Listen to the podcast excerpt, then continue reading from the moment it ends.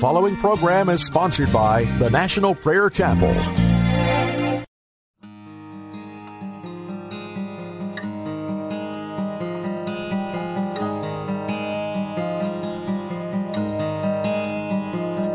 It came upon the midnight clear, that glorious song of old.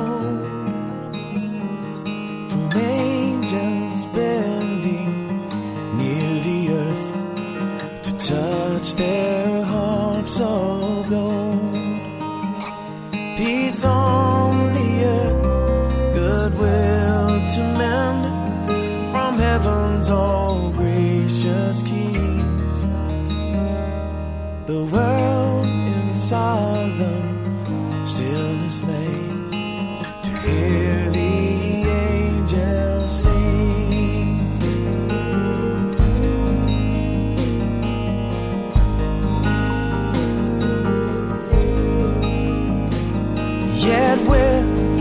Woes of sin and strife, the world has suffered long. Beneath the angel's string have rolled 2,000 years of wrong, and man at war with man is not the love song which they. Noise, ye men of strife, and hear the angels sing.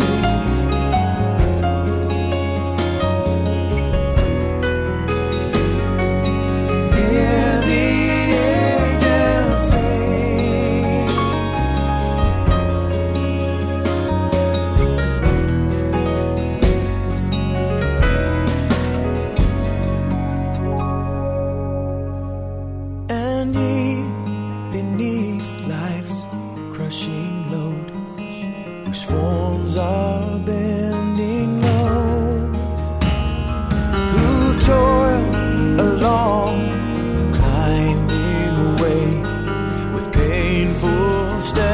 and slow. Look now for glad and golden hours come swiftly on the wing.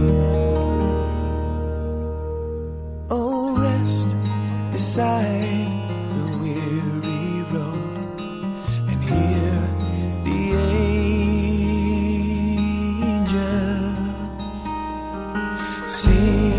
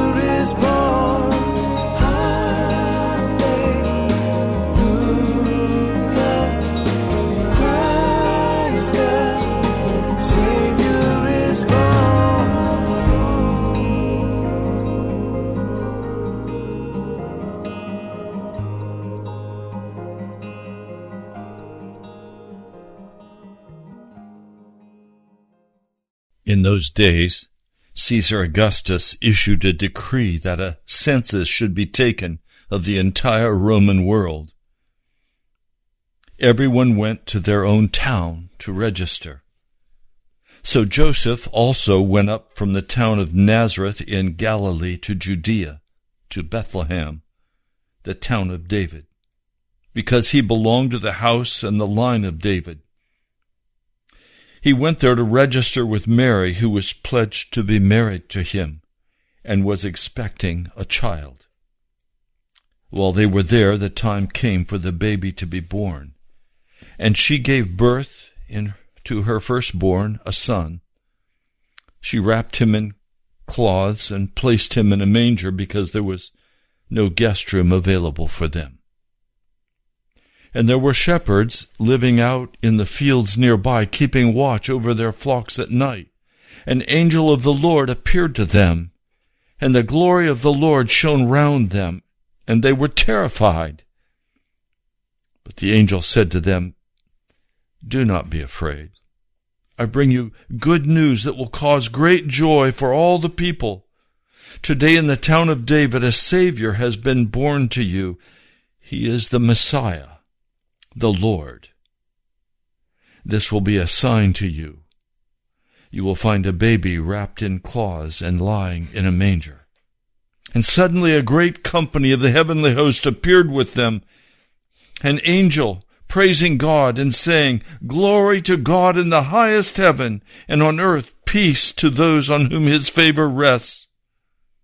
When the angels had left, gone into heaven, the shepherds said to one another, "Let's go to Bethlehem and see this thing that has happened, which the Lord has told us about." So they hurried off and found Mary and Joseph and the baby, who was lying in the manger. And when they had seen him, they spread the word concerning what had been told them about this child. And all who heard it were amazed at what the shepherds said. But Mary treasured up all these things and pondered them in her heart. And the shepherds returned, glorifying and praising God, for all the things they'd heard and seen were just as they had been told. Oh, the Christmas story is so awesome. God, born among men, giving up the glory of heaven and coming down in humble obedience to the Father, becoming a baby to be the atonement of the world. Welcome to Pilgrim's Progress. I'm Ray Greenlee from the National Prayer Chapel. You're welcome to enjoy today's broadcast. It's a Christmas gift to you. I've shared this story before, but it is so powerful. And I keep going back to it, and it encourages my heart. It's a true story. It's a story about a pastor, an evangelist, not a pastor, an evangelist, a holiness preacher, as he called himself, by the name of C.G. Bevington. He wrote in the book Remarkable Miracles about this event that took place in his life. He ministered in eastern Ohio, southern Ohio, other parts of the country, in the early years of the century, 1900s. This book was written sometime in the 1920s. I want to share this with you because it's such an awesome story that encourages us to walk faithfully with this Jesus, who is now the risen Lord and who is desiring to reach all men and all women with the gospel, the good news that the kingdom of God has come, and you can be a part of it. He writes, "In the fall, I began to get some inkling that I needed to go to Chattanooga, believing I was only thinking this because Brother Allen lived there and it would be pleasant to see him. I didn't give the thought much attention.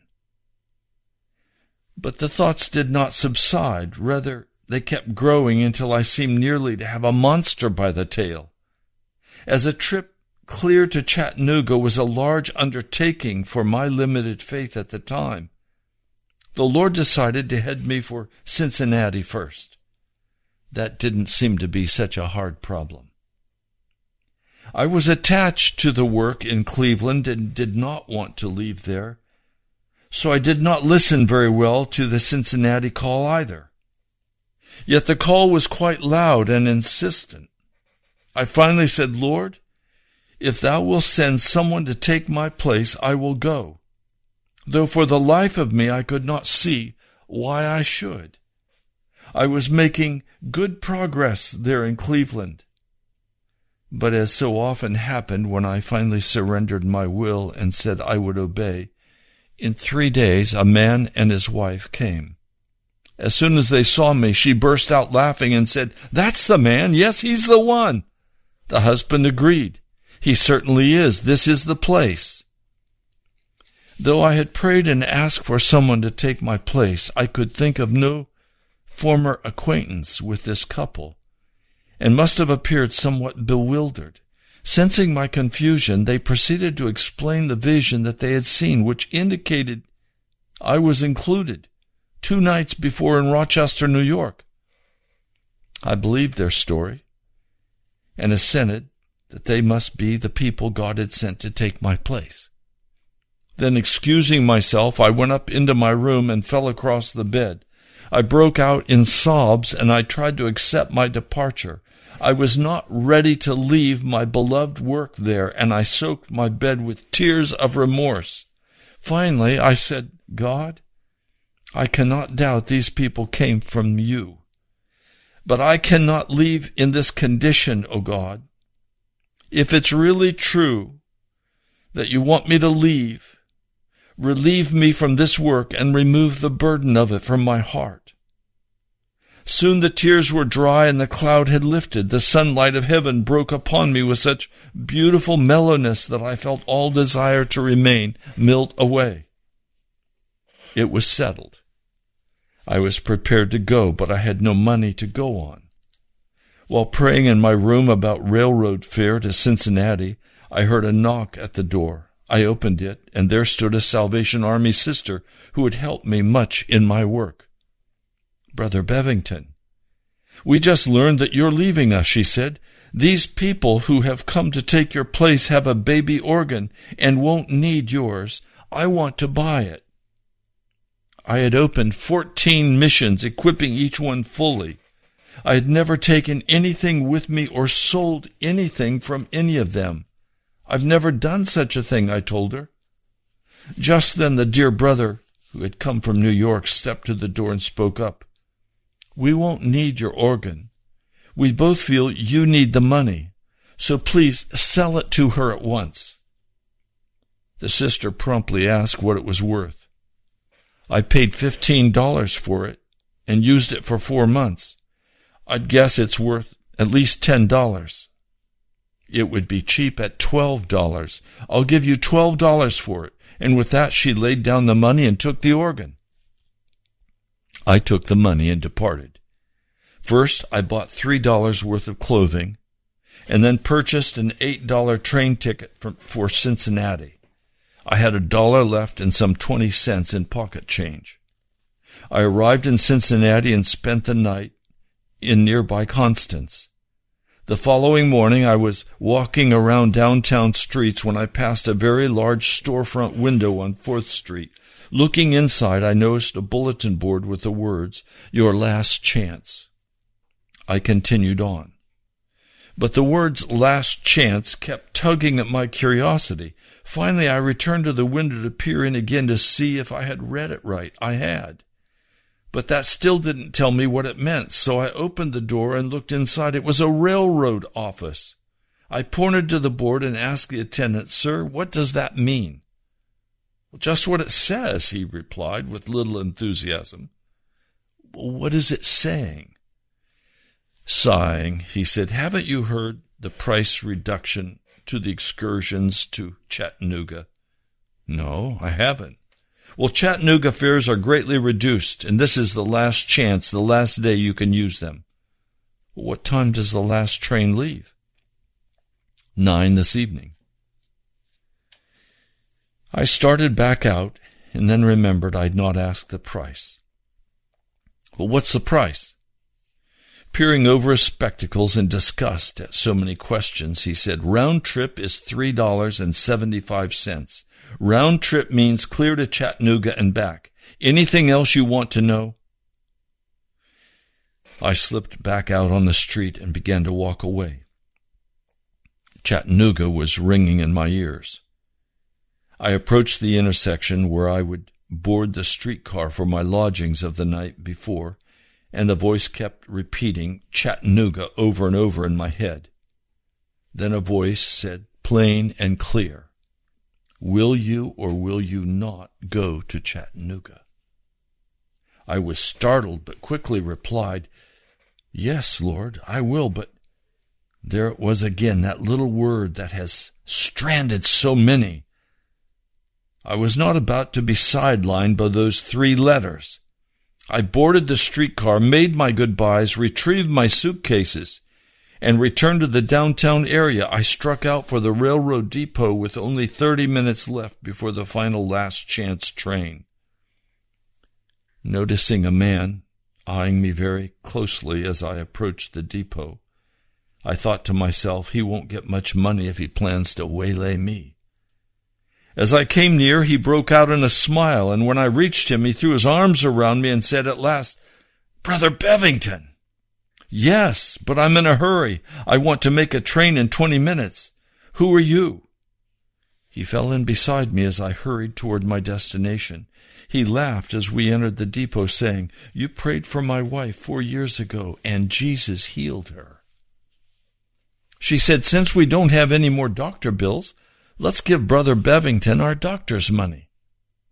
In 1 year, we had $5 for you, and I've been carrying it around for the past 3 years, waiting to see you again.'" God had brought this man in from the country just to meet me. Oh, how it pays to let God do his work. He understands his business far better than we do. God, will we ever learn? Will we ever learn? We got to the train just in time for me to be shoved onto the last coach. I collapsed in my seat and thought, "Well, here I am, Lord, at your command. Now what are you going to do with me?" As was often the case, when I questioned God, I got the simple answer, "What is that to thee? Follow thou me." Arriving in Chattanooga, I did not feel it right to arrive on Brother Allen's doorstep unexpectedly, since they were very poor and had a family. So I spent 20 cents to check my 2 heavy suitcases and splurged my last 80 cents on dinner. How I lingered over that meal. But finally I stood out in the street, penniless, homeless, among strangers. I decided to walk a while and think about my situation. Passing along a high board fence, I noticed a sign. At 2:30 p.m. Sunday, every Sunday. I stopped and looked around to see if the sign might mean something, indicating something, but could see nothing. So I walked slowly on, wondering what the sign meant. And then I heard a call and looked back to see a man with such a glow in his face, I knew he had to be a real child of God. He started toward me with a great big smile on his face. "Lord, bless you," he exclaimed. "You're the man. You're the man." "Well, what do you mean?" "You're the man I've been looking for. You're going to preach in the mission down here at the corner. The man who was there has gotten sick. I was down to see him 3 weeks ago, and he told me he was not able to continue. He asked me to pray for a man to come and give him relief. So I went into my home, got down, and laid the case before the Lord. He showed me just as you are now, except you had 2 big suitcases, one black and one yellow. Brother, where are your suitcases?" I laughed. "I guess you have the whole thing pretty straight." "Oh, I know that. Yes, sir. I got it straight all right from God." He pointed the way I should go and ask for the 2 baggage checks. "I'll bring the suitcase to you in my cart." As I went on, another man called to me. "You're the man Joe told me about, aren't you? Come on in the house and get a drink of cool water." I followed him in, and after I had enjoyed a long, refreshing drink, he said, "Now let's have prayer together." Well, that was fine with me. We got down on our knees and prayed. I don't believe I've ever had freer access to the throne in my life than I did there in that modest home. As I left, he gave me $1 bill. Then he showed me to the mission where I was to preach. The man of the mission was sitting at the window on the second floor where he could look down the road. He knew who I was instantly from the description Joe had given him 3 weeks earlier. He came down quickly and welcomed me heartily, and then introduced me to his young wife. I was to begin preaching that night. The mission was run by different churches. The ME church one night, the Baptist the next, and so on. There were 5 meetings a week with a different church coming in each night. I soon saw that some of these meeting house folks didn't take to my way of preaching very well. The Methodist folk took me all right. On the second night, the Methodist night, 3 came to the altar, and we had a good time. On the fourth night, the meeting was for another church. As I was preaching, in came a man who was drunk. As was their custom, he was signaled to go back out. But he didn't seem inclined to go, so the headman of the church said to the leader, "Put that man out." But I stopped. I called out, "Hold on there. Don't put that man out." But the man in charge motioned the leader to obey his orders, so I jumped over the railing, the platform. I rushed to them and implored the leader, "Please don't put that man out. Jesus came to save just such a poor creature as he is." "You don't know this man," he said. "He's the lowest down creature in town. He has to go out. Put him out." I sprang between the leader and the drunkard and stood my ground. They dropped back, and the drunkard dropped down on a seat. The odor emanating from him soon cleared most of the room. The boss and his crowd all got up and left, taking some 50 people with them. As the leader went out the door, he turned and said, "Brother Bevington, I know what Jesus came for, but we've been dealing with this man for 10 years. There is no hope for him." "My dear brother, you will never make me believe that. Jesus can make a difference, and he will if we will give him a chance." The leader called back over his shoulder, "Then you and him go for it. I'm putting out the lights, but the one by the pulpit, and we're leaving." And they all got up and walked out. I ushered the drunken man up to the front of the platform and began to lay hold of God for him. He did pretty well until about 2 a.m., and then he began to get rather boisterous. He said he was burning up and had to have some whiskey. "Just get me to a pint, and I'll be all right. I'd like to be a Christian, but I'm in hell right now." I kept trying to reason with him, but he was getting the best of me.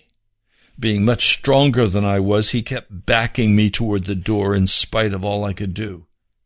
Within a couple of hours, he'd pushed me to within 8 feet of the door. Near exhaustion, I knew something had to happen.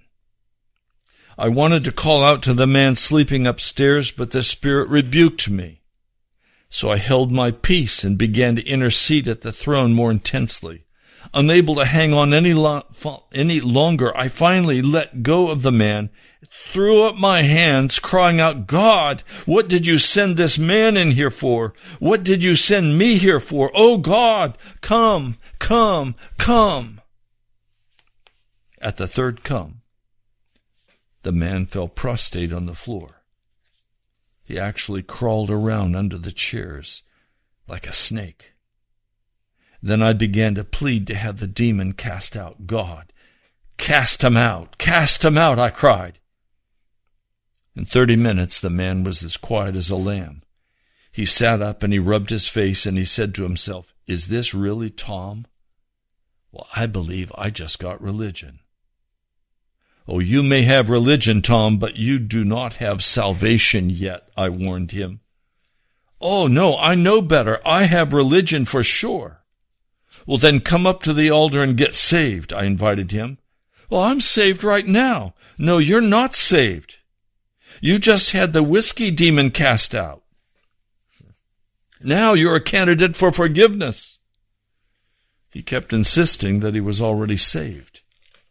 But I finally got him to the altar. He got down and prayed earnestly until he began to see that he did indeed need salvation. In a little over an hour, he prayed through. Oh, all of the dancing you've ever seen anyone do. Old Tom did it right there. The young wife came downstairs about then, and she was delighted. She called her husband down, and both seemed satisfied that Tom was really a saved man. I was thoroughly worn out from wrestling all night with this ferocious man, and needed some rest badly. But I said to the couple, "Get me a tub, a broom, a bar of soap, and a scrubbing brush. Then go get some good clothes. I'll take Tom out in the backyard, and I'll scrub him up." I used 3 tubs of water and a bar of soap, and actually succeeded in getting him fairly clean. They furnished me with some good clothes, and soon we had him looking like an entirely different man. Whiskey may have floored him, but he was a well-educated man. God began to gather up the fragments of his life, polished and put them back in place, and he was in pretty good shape by the time we were through with him.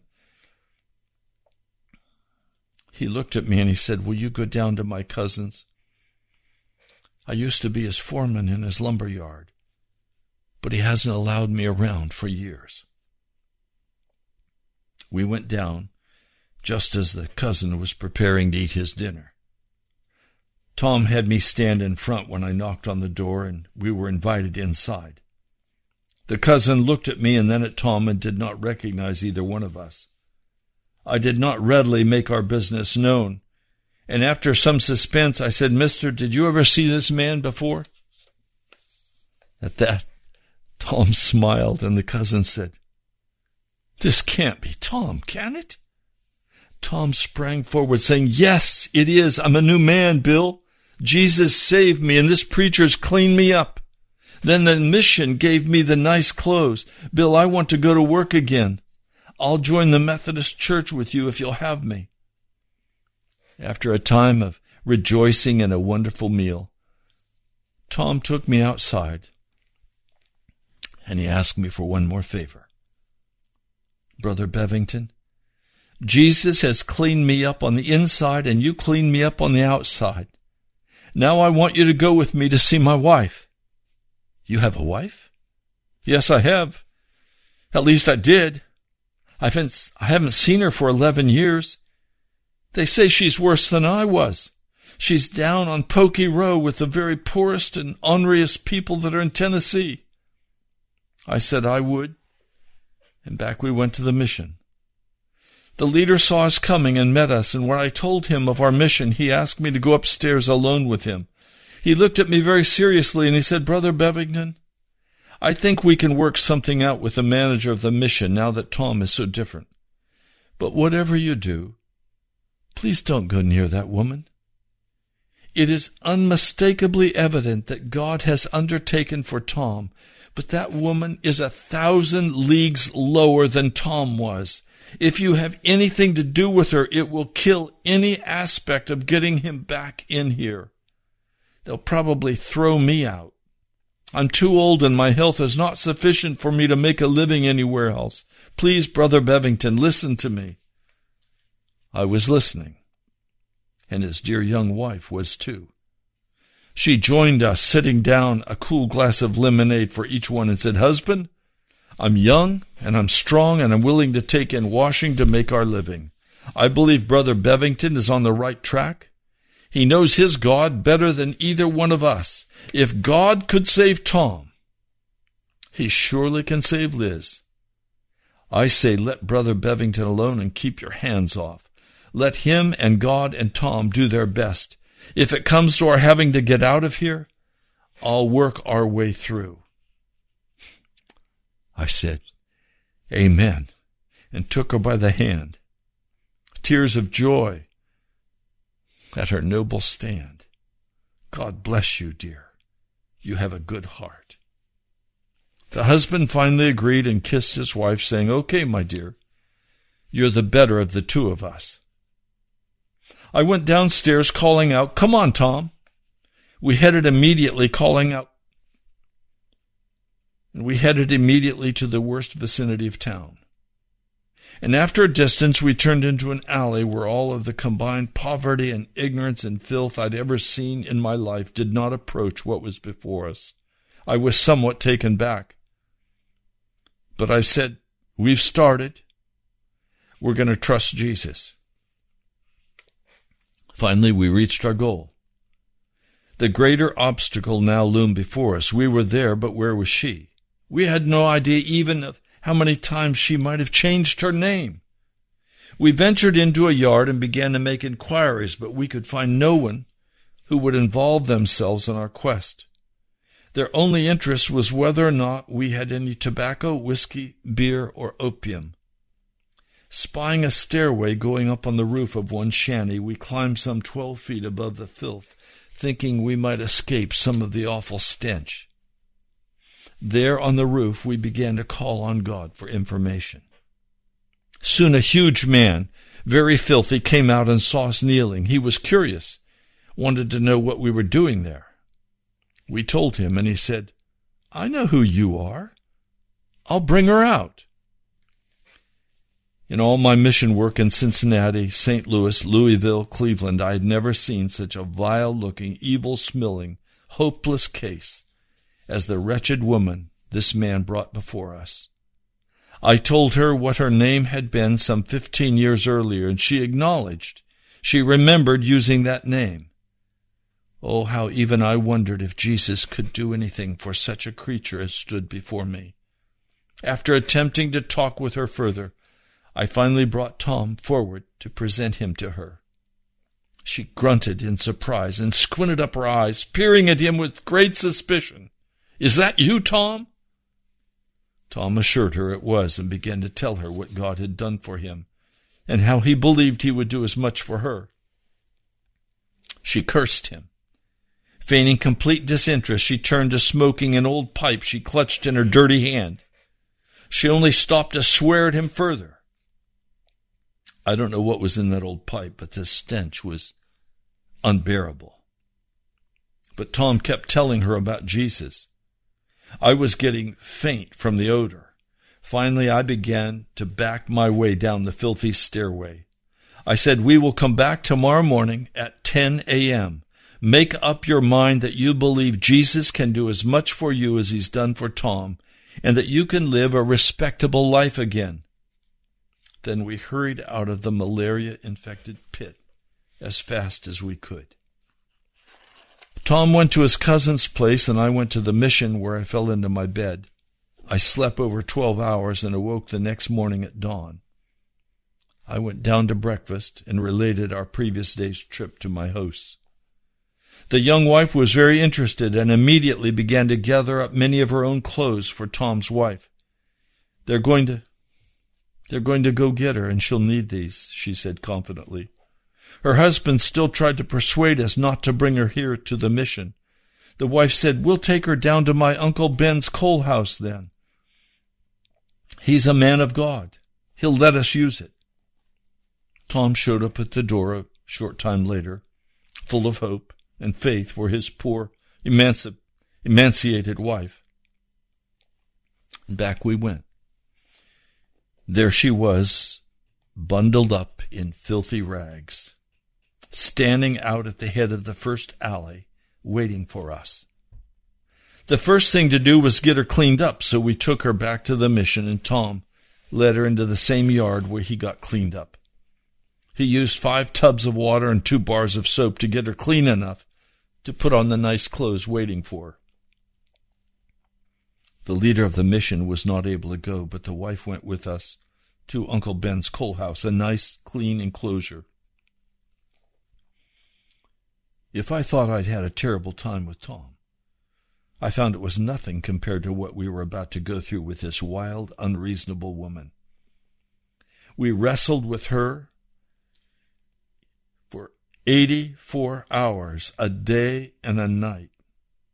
It took all of us to exert any kind of control, for she managed to bruise Tom all up first, and then she turned her fury on me.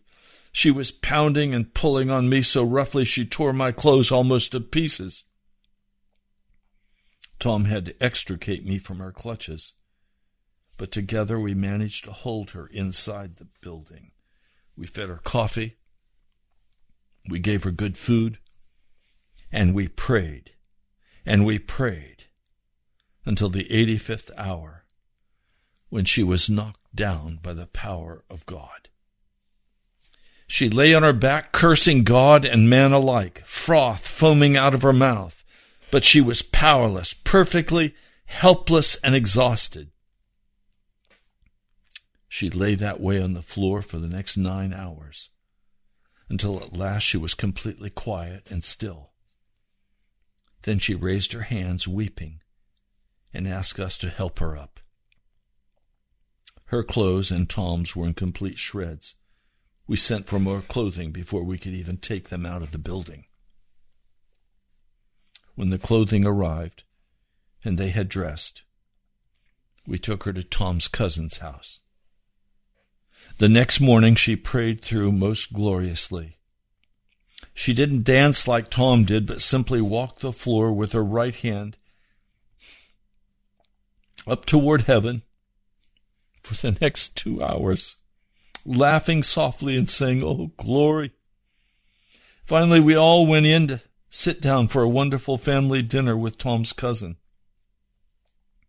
The next day, the cousin outfitted a 3-room cottage with new furniture for them. Then he gave them both new clothes and other necessities. Once those needs were met, the cousin gave Tom his old job back. I had the privilege of marrying Tom and his wife over again before they set up housekeeping. Then, upon our insistence, after they were installed in their new home, Tom and his wife prayed through to receive the baptism of the Holy Spirit. That created quite a stir in the many who knew of them in their past. Neither one of these two ever went back into sin. They had 3 sweet children with them the last time I saw them at the Cincinnati camp meeting. God is really in the saving business. That's what Jesus came for. And he made sure this purpose of saving souls was in the reach of whosoever would believe. I saw Tom and his wife 3 more times at the Cincinnati camp meeting, and they always gave glorious testimonies on that platform. They were most blessedly saved and sanctified and filled with the Holy Spirit. Now, this story I share with you as a Christmas gift. And I want to say to you, it doesn't matter how bad your condition is. It doesn't matter what your sickness is. It doesn't matter what your financial situation is. It doesn't matter all the sin you've committed against God. Jesus is in the saving business. He didn't come and lay in that manger as a baby just to be a romantic idol. He came as the King of Kings and the Lord of Lords. He came to save the lost. He came to save you. Now, you may have religion, and you may go to church every Sunday. You may pay your tithe. You might even be a preacher. But if you've not been sanctified and filled with the Holy Spirit, there's a great work yet Jesus wants to do in your life. He wants to bring you into that incredible, wonderful relationship with himself, where God now is in charge of your life. As I read this whole book, it's filled with stories of this man, C.G. Bevington. As he's directed by the Holy Spirit, he goes where the Lord sends him. He has no money. He waits on the Lord for money. And the Lord feeds him, clothes him, sends him wherever he wants him to go. Do you know Jesus this way? Have you given up all dependence upon yourself? This Christ child came to say, trust me. I'll care for you. I'll carry you. You are my prized possession. And I can take away all the sin of your heart. I can wash you and make you clean. I'm just wondering today, is anyone listening to this broadcast and you know how dirty you are? You know how you've lied or cheated? You know how you've fornicated or been deep into pornography? You know the bitterness of your heart, the anger and the malice that rises up when you see certain people. Maybe you're an alcoholic or a drug addict. Maybe you're a pothead. I don't care what your condition is. Jesus is the answer. He's everything. He's God. He's King of Kings and Lord of Lords, and I love him. And I come day by day to tell you of the glorious, wonderful power of our Lord. Now, I want to share just a bit more of this story because it's going to point out people who have religion but don't have any salvation. They have no sanctification. They have no holiness. They're just professional Christians. The mission managers did end up giving orders for the leader and his wife who had stood up so faithfully by me to pick up their belongings and leave. The story of Tom and his deliverance and salvation was being told about everywhere. 2 days after he had prayed through with me in the mission, I was preaching a meeting on Sunday with the Methodist Church. Some 20 of those involved with the leader's dismissal came and fell at the altar. Several of them prayed through. Do you understand what he's talking about?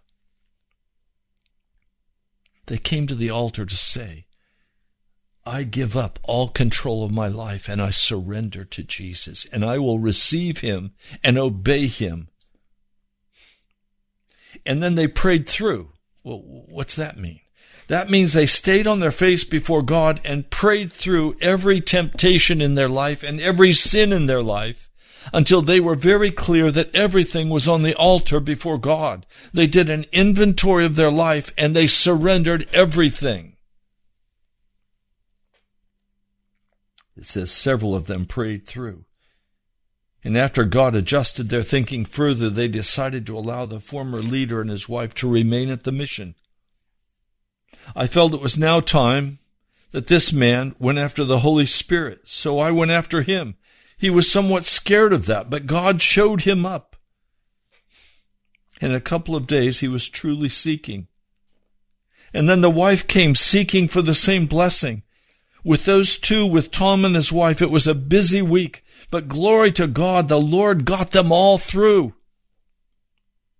During the time this man was down at the altar seeking the Holy Spirit, several of the leaders came to break off the proceedings and ordered us to leave. They threatened to discharge him again, but he'd gone so far in his seeking, he could not turn back. He pressed on through. And when his wife prayed through also, the leaders again rescinded their orders and allowed them to remain. What a time we were having. Some of the meeting house folk pulled completely out at this time, but the Methodist people stood by him. They all decided that I should not preach anymore, so I quietly stepped aside. I was allowed to use a spare room and take my meals until I could determine my next assignment. I wasn't upset, for I knew that God had accomplished exactly what he'd wanted to go through for my time there. Now, what's so clear is that Brother Bevington was not offended when they said, we don't want you to preach anymore. In other words, you've done enough damage to this place. Oh, glory be that God would call pastors and evangelists and people who would pray through to victory who would give up all pride of heart. They'd give up everything but following the orders of Jesus and knowing that he was there for them. I tell you, I want Jesus. And I know some of you today need to pray through. Some of you today, in fact, probably most of you, have never prayed through. You've never prayed through every issue of your life until finally you could honestly stand before the throne of God and say, all that I am now belongs to you, Jesus. Now do with me whatever you will. I give you my wife. I give you my children. I give you my job. I give you all that I possess. Lord, I am yours. All that I am, I give to you, Jesus. And prayed that through until there was assurance in your heart that you were through. In other words, as Paul speaks about this, Romans, the 12th chapter, let me just turn quickly and read this to you. I hadn't planned to do this, but I think I need to. Romans, I'm going to read for you from the 12th chapter. Therefore, I urge you, brothers and sisters, in view of God's mercy, to offer your bodies as a living sacrifice, holy and pleasing to God. This is your true and proper worship. Do not conform to the pattern of this world, but be transformed by the renewing of your mind. Then you will be able to test and approve what God's will is, his good, pleasing, and perfect will. In view of God's mercy, offer your bodies as a living sacrifice, holy and pleasing to God. This is your true and proper worship. Don't conform any longer to the pattern of this world. How is it? Have you conformed to the pattern of this world? Or are you clean before God today? Do you still have those little nagging things in your heart, or big things like alcoholism or drugs or fornication or some other ugly, unclean thing that you're hiding? Lying, cheating, stealing, not doing business with integrity, but grasping after money. Selfish, self-centered. Or have you laid it all down on the altar? Now, I don't have but a minute or so left in this broadcast today. If you know that you are in a place today where you either have or you want to lay it all down, I want to pray for you. Let's pray. Lord Jesus, I'm pleading today for my brother and my sister who has recognized out of this broadcast the glorious truth that Jesus can save anyone. And, Lord, many listening to this broadcast know that they have held back on you. They've cheated you. They have kept to themselves, as Ananias and Sapphira did, a portion of their own life. Lord, they have held out on you. They have said they wanted to be a Christian, but they still are in charge of their life, and they rule their life with an iron hand, going where they want to go and doing what they want to do, not giving as you call them to give of their money, their time, or their energy. Lord, would you come very close right now to each person who is making that decision and who is ready now to pray through, ready to lay it all down on the altar.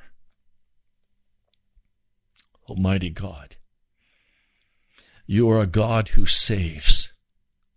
Jesus, you came to save the very least among us. I plead your mercy today. Jesus, Jesus, Jesus, I can't fight this war on the radio alone. It's going to be by your might and by your power as you break out in revival and cause men and women to begin to weep before you and pray and seek your face and determine that they will not own themselves anymore. They won't hold back on you like Ananias and Sapphira did. They lay it all down. Lord, don't let the sophistication of this age, the cynicism of this age, block my brother and sister from coming and being absolutely honest with you about their condition. Lord, some have utterly cold hearts. They need your fire ignited in them once again.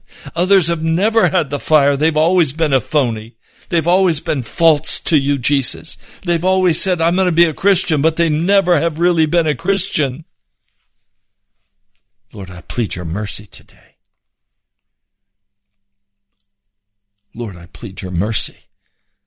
I plead that you would break out in revival power among those listening to this broadcast, that men and women won't just turn the broadcast off and go their way, but, Lord, you'll call them to get before you on their faces and cry aloud to you. Lord, thank you. I stand by faith for these precious ones. Lord, receive the victory. Receive the victory. I pray in your name. Amen. You've been listening to Pilgrim's Progress. I've shared a story as a Christmas gift to you. I'm going to share another story tomorrow. Then next week, I'm going to be off all week for a time of prayer and rest, seeking the Lord's face, not going anywhere, just going to stay home and search after Jesus for new power for this coming year. I pray you'll lift me up before the throne of grace. I'd love to hear from you. It's not too late to reach me by Christmas. Write to me at the National Prayer Chapel, Post Office Box 2346, Woodbridge, Virginia, 22195. That's the National Prayer Chapel, Post Office Box 2346, Woodbridge, Virginia, 22195. I thank those of you who have sent precious gifts. Thank you for your encouragement. One man sent me a homemade cross. Thank you. I appreciate the love and encouragement that you all share. And I treasure your participation with me in paying for this radio broadcast. Go to my webpage, nationalprayerchapel.com. I'd love to hear from you there, giving online. Just go to nationalprayerchapel.com and click on the donate button. Wow, this day went by very quickly. I want to tell you, I'm praying for you. I'm crying out to God for you. I love you. I'm Ray Greenlee, pastor of the National Prayer Chapel. Call me, 703-489-1785. I'll talk to you soon. Before the presence of His glory with great joy, with great joy to the only God, our Savior, through Jesus Christ our Lord. To the only God, our Savior, through Jesus Christ.